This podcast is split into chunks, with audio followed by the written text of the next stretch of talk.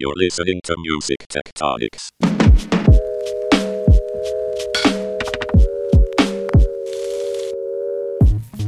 Welcome back to Music Tectonics, where we go beneath the surface of music and tech.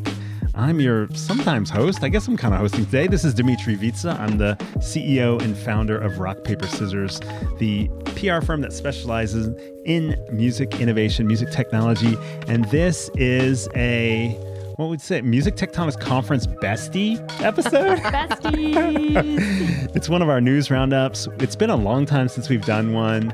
Um, was the last one maybe our live two hundredth episode? I think it might have been. I think it was, yeah. Oh my gosh. What number do we think we're on now? Oh, it's like two twenty-five or something. Wow. They yeah, keep growing. They do. Well, it's interesting. We are going to do a news roundup. I think we got about five-ish articles from, um, you know, our own horizon scanning, something we do at Rock, Paper, Scissors. Keep an eye on news in the industry. Sometimes it's about the size of the industry, revenue generating sources, growth, uh, shrinking, um, also trends, big, big picture things. Some of them are related to music, some are related to technology, some to society, and then also specific news items that just should affect the overall industry.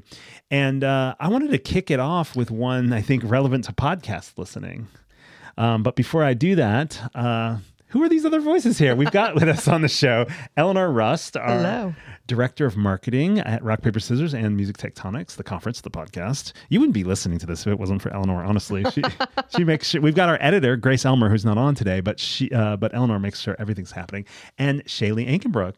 Hello. Who's our conference planner for Music Tectonics, although really we rope her into all sorts of events. If you've ever been in an online event with Music Tectonics over the last year or so, Shaylee was part of that, making that, making sure that happened too. Heck yeah.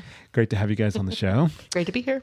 And, uh, you know, there may be people out there that are listening intently and all they're doing is listening to this podcast, but I have a feeling that a lot of any podcast listeners are doing something else. They're washing dishes, they're walking the dog, they're taking a jog.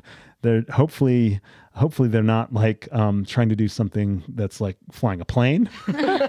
Too distracting.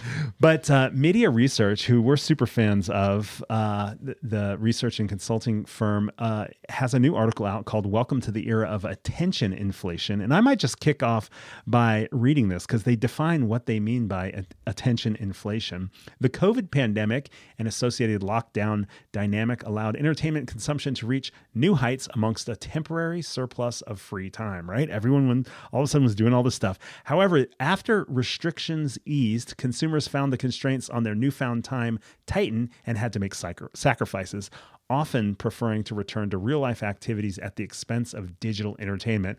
Oh, no! uh, the intuitive expectation was that consumers would lose some of their newly found engagement time, but this is happening only partially.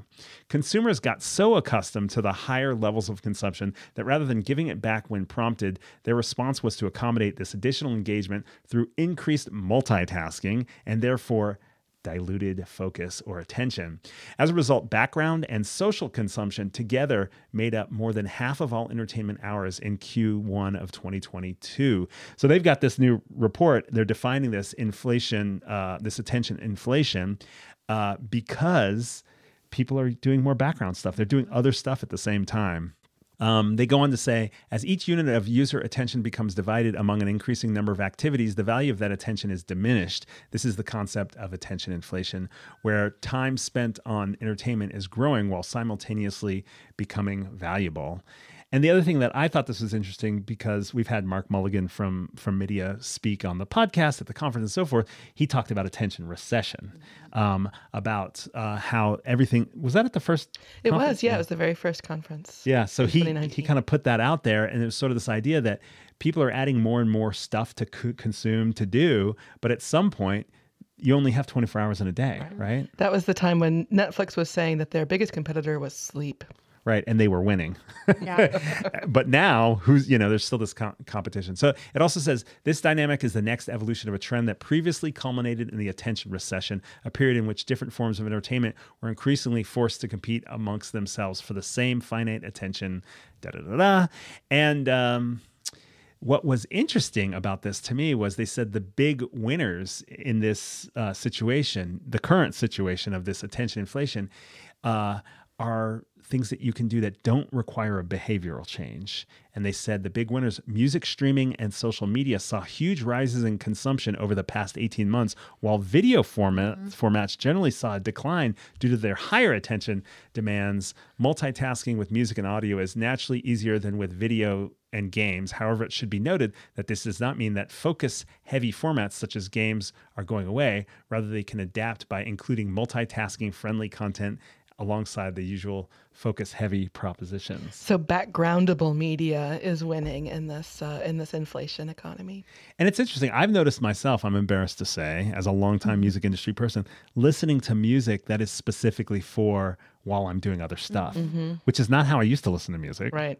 And some of it, I think, is related to the post-pandemic era, the modern era of wars and Supreme Court decisions turning over important women's rights issues, and where, you know, I I kind of just want something to like even me out yeah. while I'm doing other stuff. Yeah, and that's a good point, is that is that um, all of these media is not interchangeable, and uh, there are other factors besides just the hours in the day uh, and what you've been used to consuming. There's there's there's peaks and valleys in in your attention being required as well. Yeah, definitely. I'm like constantly consuming more than one form of media, like nonstop, with music, with social media. Like you can scroll and watch T V and have music on in the house at the same You're time. You're too screeny. Yeah, definitely. Mm-hmm. So one thing that this reminded me of, uh, so I don't believe this article uh, drew direct connections to, say, advertising revenue, um, but we've seen these sort of inflation recession cycles in things like, you know, advertising for blogs and then for YouTube, where there's a, a boom and then a bubble collapsing that leads to this, you know, over this competition over advertising dollars that sees everything kind of shrink. Um, I'm really curious if we're going to see that happen, or if uh, this leaning into backgroundable media is going to maybe lead to more growth. So, but in a sense, it's also, it, it varies by format, right? Mm-hmm. So if a format was a heavy attention, like do one task at a time format, that became sort of where people were gravitating towards mm-hmm. on this macroeconomic uh, societal level, then that platform could be successful at getting attention and selling that attention through ads. Mm-hmm. But if it's only audio, and if it's only audio that doesn't have ads and is in, and, and is not as interruptible in that sense, it, it, it leads to forces that that platform can't really... Right. change, right? Right. We've been seeing a lot of news about um, big money advertising in podcasts, and a lot of data that suggests that podcast advertising, especially host-read ads, are um, are really powerful. But I wonder if we're going to see that change, because ads are not as backgroundable as... Uh, Although the host-read ads are better because it feels more consistent, mm-hmm. maybe for listeners. And now a word from our sponsor. Right. Music Tectonics Conference coming October twenty-fifth through twenty-seventh. Get your badge at music tectonics dot com.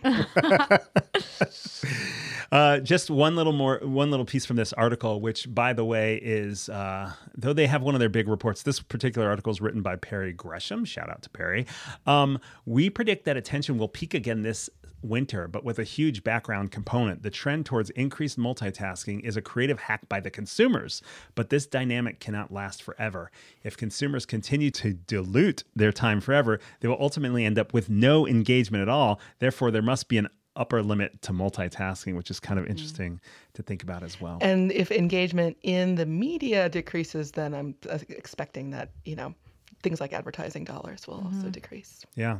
I mean, I, it makes me wonder if any of the video services that you can only play in background mm-hmm. when you pay the premium, we'll co- reconsider whether there's a free version that you can play in background. Interesting. Like yeah. when you when you have YouTube on your phone, if you don't mm-hmm. have the premium mm-hmm. account, you have to it keep stops. It open. Yeah, yeah that's open. one of their yeah. that's one of their their uh, uh, gate. It's like a hack. Gateways. They're gatekeeping. Yeah. yeah. yeah. But if they can't sell those ads, or if those ads mm-hmm. aren't working, and then they can't sell those ads as a result, then maybe who knows? I don't yeah. know. Not to pick on YouTube or anything, but um, cool. So that was a that's kind of a nice big picture trend. Now, Shaylee, you also came across something recently. Uh, the McKinsey Technology Trends Outlook twenty twenty-two came out in late August. Um, tell us what, what interested you there. Yeah, so this this article was definitely more big picture trends on the technology industry as a whole, but I picked out five trends that I thought were really unique to the space that we're constantly working in. Um, This wasn't the first one, but it was kind of the one I wanted to start on because obviously everyone is talking about Web three nonstop right now. Um, so Web three had one hundred ten billion dollars of investment in twenty twenty-one. But what I also found interesting was this, this article gave um, an adoption score on a scale of zero to five. And Web three had an adoption score of one, which I found to be really interesting. Um, another one that was close to the top was A I technology. This had one hundred sixty-five billion dollars in investment in twenty twenty-one. And this had high adoption at four on that scale of zero to five. So I wonder if what they're measuring with the adoption, whether it's the the because obviously it's not the adoption, if it's like investment, yeah, or, it must be, yeah, yeah, it yeah. must be, or, or maybe yeah. it's some sort of like uh, trust rating or something, like whether the public thinks it's going to come mm-hmm. into play or, or so, something like that. Because uh, yeah, I mean the dollars are similar in terms of investment, mm-hmm. but people are still wondering what what Web three is going to do in their lives or yeah. do for them. Mm-hmm. And another way those two different uh, differed uh, was another metric they used was. Um, I think they call, might have called it innovation, but it had yep. to do with research being put towards these features. So Web three scored really low on that sort of scientific research front, whereas A I technology scored really high, mm-hmm. which I think uh, you know matches what we see where um, while there are definitely lots of business applications for A I, we see a ton of academic research uh, from universities uh, going into Um, developing A I and developing its uses, whereas Web three seems to be sort of, I mean, it is. We think Bunch of it as crypto kind of, bros. Yeah, we think of it as a gatecrasher. That it's it's it's more it's more business, less uh, less research, less, mm-hmm. less science, scientific. Huh. Interesting. Yeah, I wonder if there's a correlation between the investment and the adoption rates, like a high investment, low adoption rate, that being early on the yeah. curve of innovation, or mm-hmm. not necessarily that it'll find product market fit, but that if it does, that's mm. the early moment. And then as you see adoption increase, uh, it, it shows that there's there's traction yeah. and that the investment warranted it. And maybe it goes backwards when bubbles burst. Interesting. Mm-hmm. Yeah. yeah. One great thing about this article was the visual representation. It showed sort of, it showed many different metrics along a two-dimensional um, representation. And so you could really see things move over time and really compare um, different factors in different ways. Uh, so we're going to include a link in the show notes because you really, if you're a visual thinker like me, you'll definitely want to see um, exactly how they've laid out this complicated matrix in an easy to understand way. Cool. What well, were some of the other trends? Yeah, so there's there's uh, a couple more. Advanced connectivity with one hundred sixty-six billion dollars in investment. Um, industrializing machine learning with five billion dollars in investment in twenty twenty-one. And then this one I also found really interesting is immersive reality technologies. And this one had thirty billion dollars in investment, which I found to be a little bit low considering um, just like going through the pandemic in twenty twenty-one and all the technology that uh, emerged from the pandemic. I just, I don't know. I thought that immersive reality technologies would be have a higher investment on that. Hmm. Yeah, and I think um, if I remember right, I don't have the article right in front of me, but if I remember right, it grew more slowly than A I technology. But I guess when you think about it, A I technology covers an enormous range of sectors, whereas immersive reality technologies is one. Yeah, is one smaller, uh, smaller sector. But the fact that they focused on it alongside, you know, really major shifts in computing power shows, I think, its power as a trend. Some of the some of those advanced tech connectivity and the and the A I and the industrialized machine learning stuff to me is almost like um, adoption of just technology in general in a way. Right. It's like the next phase of, so like advanced connectivity, for example, five G, and they talk about even six G, um, cellular, they talk about low power networks, they talk about um, uh, earth to orbit satellites for internet and connectivity and things like that. Those things, they're almost like infrastructure. They're just like right. modernizing infrastructure. So sure, maybe there's more you can do with immersive technology once you have five G mm-hmm. mobile devices and in parts of the world where Ethernet is never, a wired connection is never going to be a realistic thing. They they get to leapfrog. Uh, no dial-ups. Yeah. Straight right. from straight from landlines to... Straight from building a fire to having five G. You know, like... nothing, nothing right, in between. Right. I mean, I'm, I'm exaggerating a little bit, but what it means to me is that you can get larger growth of adoption of mm-hmm. these higher tech things that require that level of connectivity. Yeah. So we might see some interesting video live stream or immersive technology mm-hmm. that is coming from very remote places. Yeah. yeah, we might see people moving directly from in-person music making to a pocket D A W rather than, you know, kind of going through a traditional studio path. Exactly. Yeah. That's what I think of when I hear about advanced connectivity and, and machine learning, just that those things are able to be leveraged for a wider and wider audience as they're, as they're adopted and as more investment goes towards them. So yeah. for music, that means tons of creativity will be unlocked. Right. Exactly. The same. Yeah. With the A I stuff. Exactly. Like, like what other music making is going to happen for people who never had access to certain tools or training or whatever. The phone just does it and they, they start being creative and so forth. So, um, of course, Of course, these billions of dollars that Shaylee you're talking about, people investing, were not in music; they were in the overall right. categories. And for yeah, technology. So. As but a whole. Think about what it unlocks for wow. our for our yeah. industry. Exactly. You know what? We've got more to talk about, but we should probably take a quick break. We've got an announcement. We'll be right back. Hey, Music Tectonics podcast listeners! It's Shaylee here to give you some more Music Tectonics conference updates. The next update I want to share with you all is what is going to be happening on the morning of October twenty-seventh. So we are going to be at Expert Dojo, which is this rooftop open air venue, just a couple blocks from the beach. And we are going to hear a presentation on the future of music from MIDiA Research. We're going to hear from analysts Chris Thakrar and Tatiana Sirisana, as they give a data-driven presentation around how music is becoming a background activity as media consumption transitions to platforms like TikTok and Twitch rather than traditional D S Ps like Spotify. Don't miss this presentation and all the other great things happening at the Music Tectonics Conference this year in Santa Monica, California, October twenty-fifth through twenty-seventh. Get your Music Tectonics Conference badge at music tectonics dot com. All right, we are back with our news roundup. Me, Shaylee, Eleanor, we're here. I thought I would just mention one. We don't have to go into too much detail. As you can see, we can talk about these things for, for eons here. But um, uh, Music Business Worldwide did an article not too long ago, long ago that was called N F T Marketplace OpenSea's Trading Volume Nosedives. ninety-nine percent is the bubble bursting.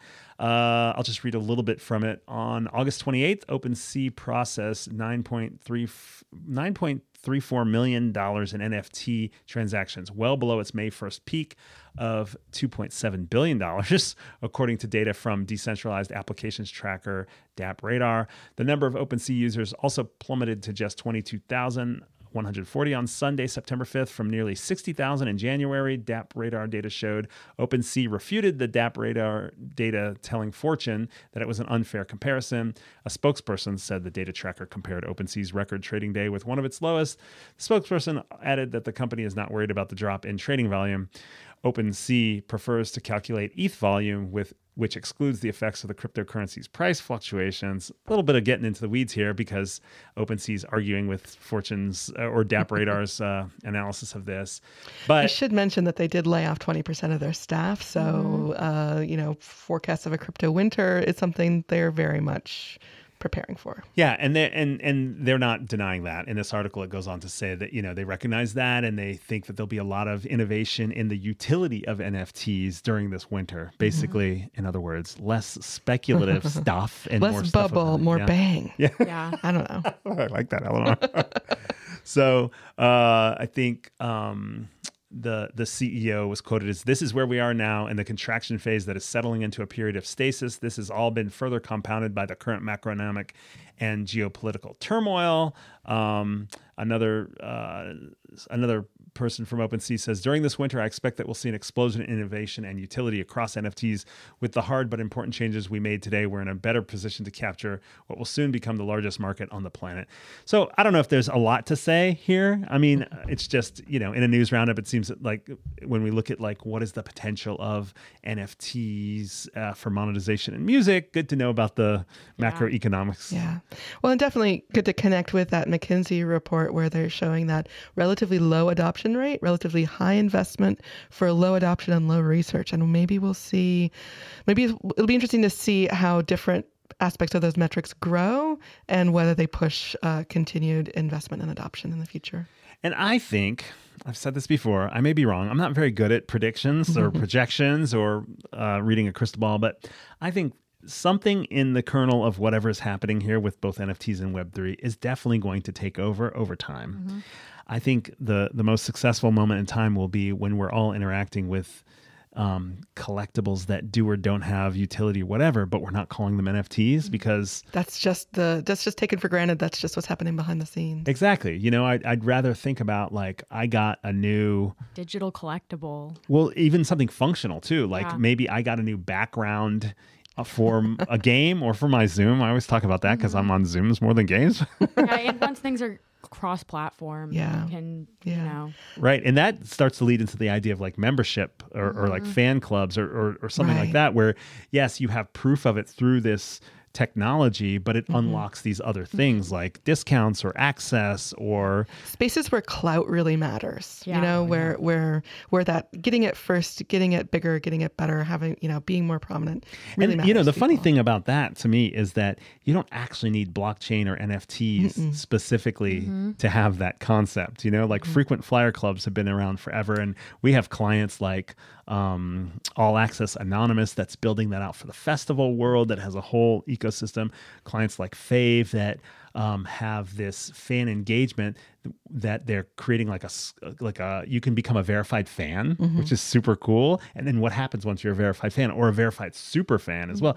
You, sure. It's, you can have it in, you know, tracked by black blockchain, or you can have it as this token, but that's not the only way. I mean, people yeah. did it with membership, laminated membership cards. Sure. But in both, in all of those cases, there's a central authority mm-hmm. in which that happens. It's not mutually agreed upon by all the participants. And I think that's what's, that's what the, you know, decentralized way. It also allows for fluidity of what the offers are mm-hmm. and the engagement is, because all of and the digital growth, right? You can build in your, you know, your Patreon or Kickstarter tiers into how that um, utility grows. And all that's cool regardless of what you call it. Oh yeah. Yeah. so, so um, also from Music Business Worldwide, Eleanor, you pulled out this one about the live concert scene. Yeah. Live concert interest in the U S nearing pre-COVID levels, new study shows. Yeah, and that headline is is uh, is interesting, but the, the the details inside the article I think are great. And most of this derives from um, Luminate's trend, recent trend reports. Uh, If you want to hear more about Luminate's trend coverage, uh, Tristra did a great interview recently with Jamie Marconette of Luminate on some of the other trends um, that yeah, they're tracking. Definitely check that one out. Yeah. Um, I should maybe say that Luminate's a sponsor of the conference, and that's yeah. one reason why we're um, really digging what their data is doing. Okay, but back to this live music report. Um, so one of the major numbers um, came from a survey surveying U S consumers. thirty-six percent said that they planned on attending a conference in the following year versus fifteen percent who said they attended one concert in the previous year. Um, and all of, uh, so Luminate's report comes from these survey responses, but also things like Google searches, that more people are searching for concerts um, than in previous years. And it also really jives with uh, a major report from Live Nation on their sales, attendance figures, revenue, all of that stuff. Um, they say that twenty twenty-two is on track to be the biggest year in live music history. Now, um, a lot of this is probably pent-up demand, people who um, wanted to go to shows but couldn't for two years and are now um, getting as many shows in as they can. But there were some numbers that suggested um, that it may be more than that, that there may be more growth, that all that many of the core business metrics that Live Nation is tracking ex- far exceed the pre-pandemic metrics. So I'm really curious to see if we're if these all of these upward trending lines are going to keep that trend, if we're going to see some plateaus or falling off. Yeah, I mean, it is interesting to think about whether there's some data, um, data tricks, optical mm-hmm. illusions happening, you know, like nobody bought tickets for two years, mm-hmm. right? Yeah. And then all of a sudden you're like, well, over the next two years, I want to go to some concerts. Mm-hmm. You start buying tickets right. all at once for stuff that's right now and that's for later. And yeah, for and I also, for other data tricks, I wonder about people who bought tickets in twenty twenty Ooh. And those shows have been postponed because some of the bands I follow are doing shows now for which people bought tickets in twenty nineteen Mm-hmm. Yeah. Um, and uh, so, yeah, how is that playing into the... How's that playing into this measurement? This is definitely also really interesting to me because I think I think in a past news roundup, we chatted about how the live music space is getting more expensive. Mm. Like, not only are tickets getting more expensive, but the cost to like the cost for the artist to put on an event yeah. is becoming more expensive. So it's interesting that there's still it's still there's yeah. still a lot of growth. Mm-hmm. There's still revenue growth for for companies like yeah. that. People are yearning for those experiences. Oh, I definitely yeah. I am. Yeah. Yeah. I, I spent some time in Portland this summer and got to go to Pickathon, which is a festival that's like it's this year at least. It was in the woods basically. They have these little carved out sections of these wood wood. Uh, I'd say Valerie June was the highlight. Ever get a chance to see her perform? I've seen her before, but in this wood setting, she was like a she was like an angel. Wow. But, you know, having that experience mm-hmm. up close, you know, meeting people there, like for the first time, oh, yeah. you know, the food, the drink, um, yeah. all that stuff. And uh, and then also out at Savvy Island, there's a there's a new festival. At, Savvy Island's this little place where you go to pick berries or take walks or bike rides. And somebody took over one of the farms there to do a concert series. So I got to see shows like Gregory Alan Isakoff out out there behind a five hundred year old oak tree. Oh my God. I mean, wow. of course you're going to pay yeah. something for that. You yeah. know, you can stream it in the background, or you could actually go there and buy the yeah. food and sit with friends. And way to bring it back around to the first thing we talked about. That is really interesting, actually, the thought of that while there's a big growth in backgroundable media, that maybe what people will want to drop their dollars on are these things that are unrepeatable, uncapturable, unbackgroundable. I'm sure that my thirteen-year-old was uh, pulling up TikTok occasionally at the festivals, but you know. Yeah. It also, you know, I wonder if there's if that's a response in some ways to pandemic restrictions. I was, um, this is a slightly weird neuron firing, but um, I was been talking to some theater people who it seems like a big trend for them are these immersive small group experiences rather than the traditional series of shows mm-hmm. that you pack in as many people to the auditorium as you can. So ferrying people out to the woods, you know, twenty, mm-hmm. fifty people at a time instead of, you know, a thousand people in an auditorium. I wish there were only fifty people there. Parking was yeah. like a shuttle oh, ride no. away. That's something that I feel like really came out of the pandemic is with live streaming events, you can, you could really get intimate with an artist yeah. and you could like, they would be like, what song do you want to hear next? Or like, they would ask yeah. for a lot of that fan engagement because th- it was accessible, like just in the chat bar on the side of your screen. And I felt that a lot. South by Southwest was kind of my first going back to any live events. And I really felt like a lack of quality oh. on live artists after spending the last year and a half listening to like really great live streamed artists. Mm, interesting. Interesting. I wonder if that's where we're going to see some growth in event tech mm-hmm. um, to sort of increase that, that, um, exciting, intimate experience. I don't know. Um, I mean, we keep seeing, hearing things about A R augmentation for um, for live events, um, whether it's for the people watching them at home or for the people who are there at the event. Um, I wonder if that's one way to sort of capture some, you know, provide unique experiences for those at home and for those at the show. They're two different experiences. Yeah. Like they, they're not... I mean, obviously during the pandemic, like live streaming kind of performances came to fill in where live performances couldn't be at the time. Yeah. But now I think they should be looked at as totally separate entities and they're not really comparable. Yeah. Um, I think they can definitely both like learn stuff from one another, but... Yeah. In fact, I think that Music Business Worldwide report ended in talking about some pretty... Um, blockbuster live streaming events that definitely, um, even with this huge return to live, mm-hmm. there's a lot going on in live streaming that's still mm-hmm. innovating and still um, and still getting fans super excited. And there's a lot going on in the news. In fact, we have one more article we want to make sure to hit. But before we do that, we're going to take one quick break. Does your company belong at the center of the conversation about music, tech, and innovation? Listen, you should consider sponsoring the Music Tectonics Conference. It takes place in person October twenty-fifth through the twenty-seventh, twenty twenty-two, in the Music Tech Hub of Los Angeles. Top-tier sponsorships are selling fast, but we still have a spot for you, whether your business is a hungry startup or an industry leader already. Every sponsorship level comes with an exhibitor booth at the Loews Santa Monica Beach Hotel on October twenty-sixth, the main conference hub for keynotes and panels. Your company will be at the epicenter of music, tech, and innovation throughout the event. That's just one perk of being a sponsor at Music Tectonics. You could be a guest on this podcast or even play a role in conference programming. Interested? Let's talk. Go to music tectonics dot com to start the conversation with our contact form. And now, back to the show. Okay, we are back with this news roundup, and uh, yeah, we're we're thinking about the conference a lot because it's coming up so soon. But um, this may be the most important piece of news for the music industry. From Variety, uh, Jem Oswald put out this piece. It was obviously reported elsewhere too. Music publishers, streaming services avoid another battle royale by setting royalty rates for the next four years. Big news because, well, this affects the overall revenue of every part of the industry, really. Um, it starts off, after a grueling, hard-fought, and ultimately victorious legal battle over streaming rates for the years two thousand eighteen to twenty-two, the National Music Publishers Association, the Nashville Songwriters Association International, and the Digital Media Association today have announced a settlement with streaming services for certain mechanical streaming rates in the U S for the years twenty twenty-three to twenty twenty-seven, colon, fifteen point three five percent. The announcement comes as a surprise, as the N M P A has been saying for months that it would push for a twenty percent rate for the forthcoming period.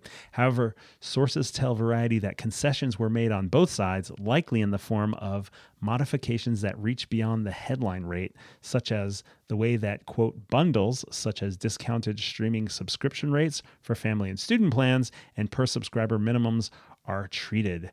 Sources also say that both sides were eager to avoid another protracted, distracting, and brutally expensive legal battle, to put it mildly. The fight over the previous two thousand eighteen to twenty-two rate period went on for more than three years wow. and cost many millions of dollars in legal and other fees. Um, there's a little bit more about the details uh, on this, too. It, it gets into the weeds, but I will read a little more. While specifics were not provided, according to the announcement, the new deal includes a number of changes to other components of the rate, including increases of the per-subscriber minimums and the, quote, total content costs, T C C, calculations, which reflect the rates that services pay to record labels. The agreement also modernizes the treatment of bundles of products or services that include music streaming and updates how services can offer incentives to attract new subscribers. Um, so, uh, yeah, I mean, there's a lot in the in the details as well. The- and bundling has been has been pretty controversial, right? It's like how it's, you know, part of all of the crazy math that goes into those mm-hmm. black box royalties from D S Ps, and uh, and in this case they're talking about like bundling users, right. where where this, you know, you have families and students mm-hmm. and, and mm-hmm. so forth, all the things that we think, you know, you think about it as a consumer where you say, oh, well, this is cool, this is a nice deal or whatever, is actually gets into these negotiations with rights holders because it shifts how much they get paid, and mm-hmm. so the D S Ps have to have to sort of include that in these negotiations, which then Uh, impacts their ability to to market and, and grow and so forth. Um, but, you know, this is great. Uh, publishers won a big victory in July when the Copyright Royalty Board upheld its two thousand eighteen decision to raise the rate to fifteen point one percent from the previous eleven point four percent. That is, that's, that is so yeah. crazy. From yeah. two thousand eighteen to twenty-two. Um, so, yeah, this is a, a continued increase. People, some people were surprised that it was only a little bit more than mm-hmm. the, the the the newest increase, right? Uh, but uh, obviously, there were some other negotiations behind the mm-hmm. scenes that probably affected the bottom line. Mm-hmm. And I think, you know, the main thing here really is just it's good for the music industry. I don't know how people getting paid. Yeah, yes. the, the streaming services have to take take a hit on it, but I think mm-hmm. it's important for rights holders and ultimately creators Absolutely. to be able to make make a living or even do better if they, you know, if they hit it big mm-hmm. yeah. with a, with a great song. And honestly, just being able to do this without the protracted legal battle, that this is, you know, hopefully a more collaborative process that will will affect, you know, when we have to come back to this this these uh, these questions in, what was it, twenty twenty-seven? Um, that hopefully there'll be models for um, for a less adversarial and more, you know, collegial way of making these decisions. And it really does, even though it sounds very like in the weeds conversation, very technical and legal and and, and financial in that sense. Um, it really does, to me, mark a, a turning point in a way because, you know, first there was the battle around uh, free downloads, peer mm-hmm. peer share, peer-to-peer sharing, then iTunes coming up with a model of of paid downloads, and then streaming had to almost have the battle all over again because it's yeah. it's changing the immediate price, in a sense, of music, and it's taken a long time for it to scale. Now that it's scaled, there's no longer an argument of, oh, but it's going to be bigger when you scale. In a sense, right. It's like, well, it's it's it'll continue to grow to some extent, but it's, you know, maybe yeah. tabling off g- worldwide. So it's good to set rates at a at a place that seems more fair mm-hmm. to the rights holders. But in addition, what intrigues me about all of it is that this is the new baseline for revenue in the industry. Right. And we've the the battles have been fought about digital licensing of music. And now the other news that we like to track is about these this added icing layer that's getting thicker and thicker of how mm. um, music is being monetized through social media, like Facebook deals, TikTok deals, um, and gaming and fitness and health and so forth. That this those whereas streaming competed with downloads, downloads competed with physical, the fitness or the health or the gaming, it doesn't really compete with your music listening. It adds value. It like becomes more soundtrack for. And ideally there's synergy, right? Ideally these things work together. Well, right? we see it. I mean, we see it. If you read any industry stuff from, from managers or record labels, they want their stuff to pop on TikTok because mm-hmm. it affects Spotify right. and Apple, you know, like you want, you know, like one is for discovery and growth, and then the other is for monetization and, mm-hmm. and sort of non-background, a little less background listening or something like that. So I think it's a, I think it's a good sign. Yeah. Cool. Well, we um, we're we're always interested in checking out news stories. Feel free to send us any that you think we should keep an eye on. It's a busy uh, conference season for us right now because October twenty-fifth through twenty-seventh is the Music Tectonics Conference in Santa Monica. Um, where do we get tickets for that thing? Um, I think we should probably go to music tectonics dot com. Yeah, and we still have a couple of exhibitor sponsorships, our meteor yes, sponsors. Yes, we have a couple meteor sponsors left. Email me at Shaylee at rock paper scissors dot biz. And we've actually sold out of all of our Supernova sponsorships. We've sold out of all of our Star sponsorships. There's just a couple of meteors left. It's going to be awesome. You're going to want to be there. Yeah, those exhibitor tables are in the center of the action on the second day of the Music Tectonics Conference. It's going to be amazing. Yeah. Thanks so much for joining us. Uh, we'll be back with more episodes soon. Listen every week. Subscribe. Rate us highly. We'd love to have you. Share with your friends. Thanks for listening to Music Tectonics. If you like what you hear, please subscribe on your favorite podcast app. We have new episodes for you every week. Did you know? You can dig deeper into all our episodes with the show notes at music tectonics dot com. While you're there, look for the latest about our annual conference, sign up for our newsletter to get updates, or get the Music Tectonics app for music tech news. Everything we do explores seismic shifts that shake up music and technology, the way the Earth's tectonic plates cause quakes and make mountains. Connect with Music Tectonics on Twitter, Instagram, and Facebook, and find me, Dimitri Vietze, if you can spell it, on LinkedIn. Bye-bye. You're listening to Music Tectonics.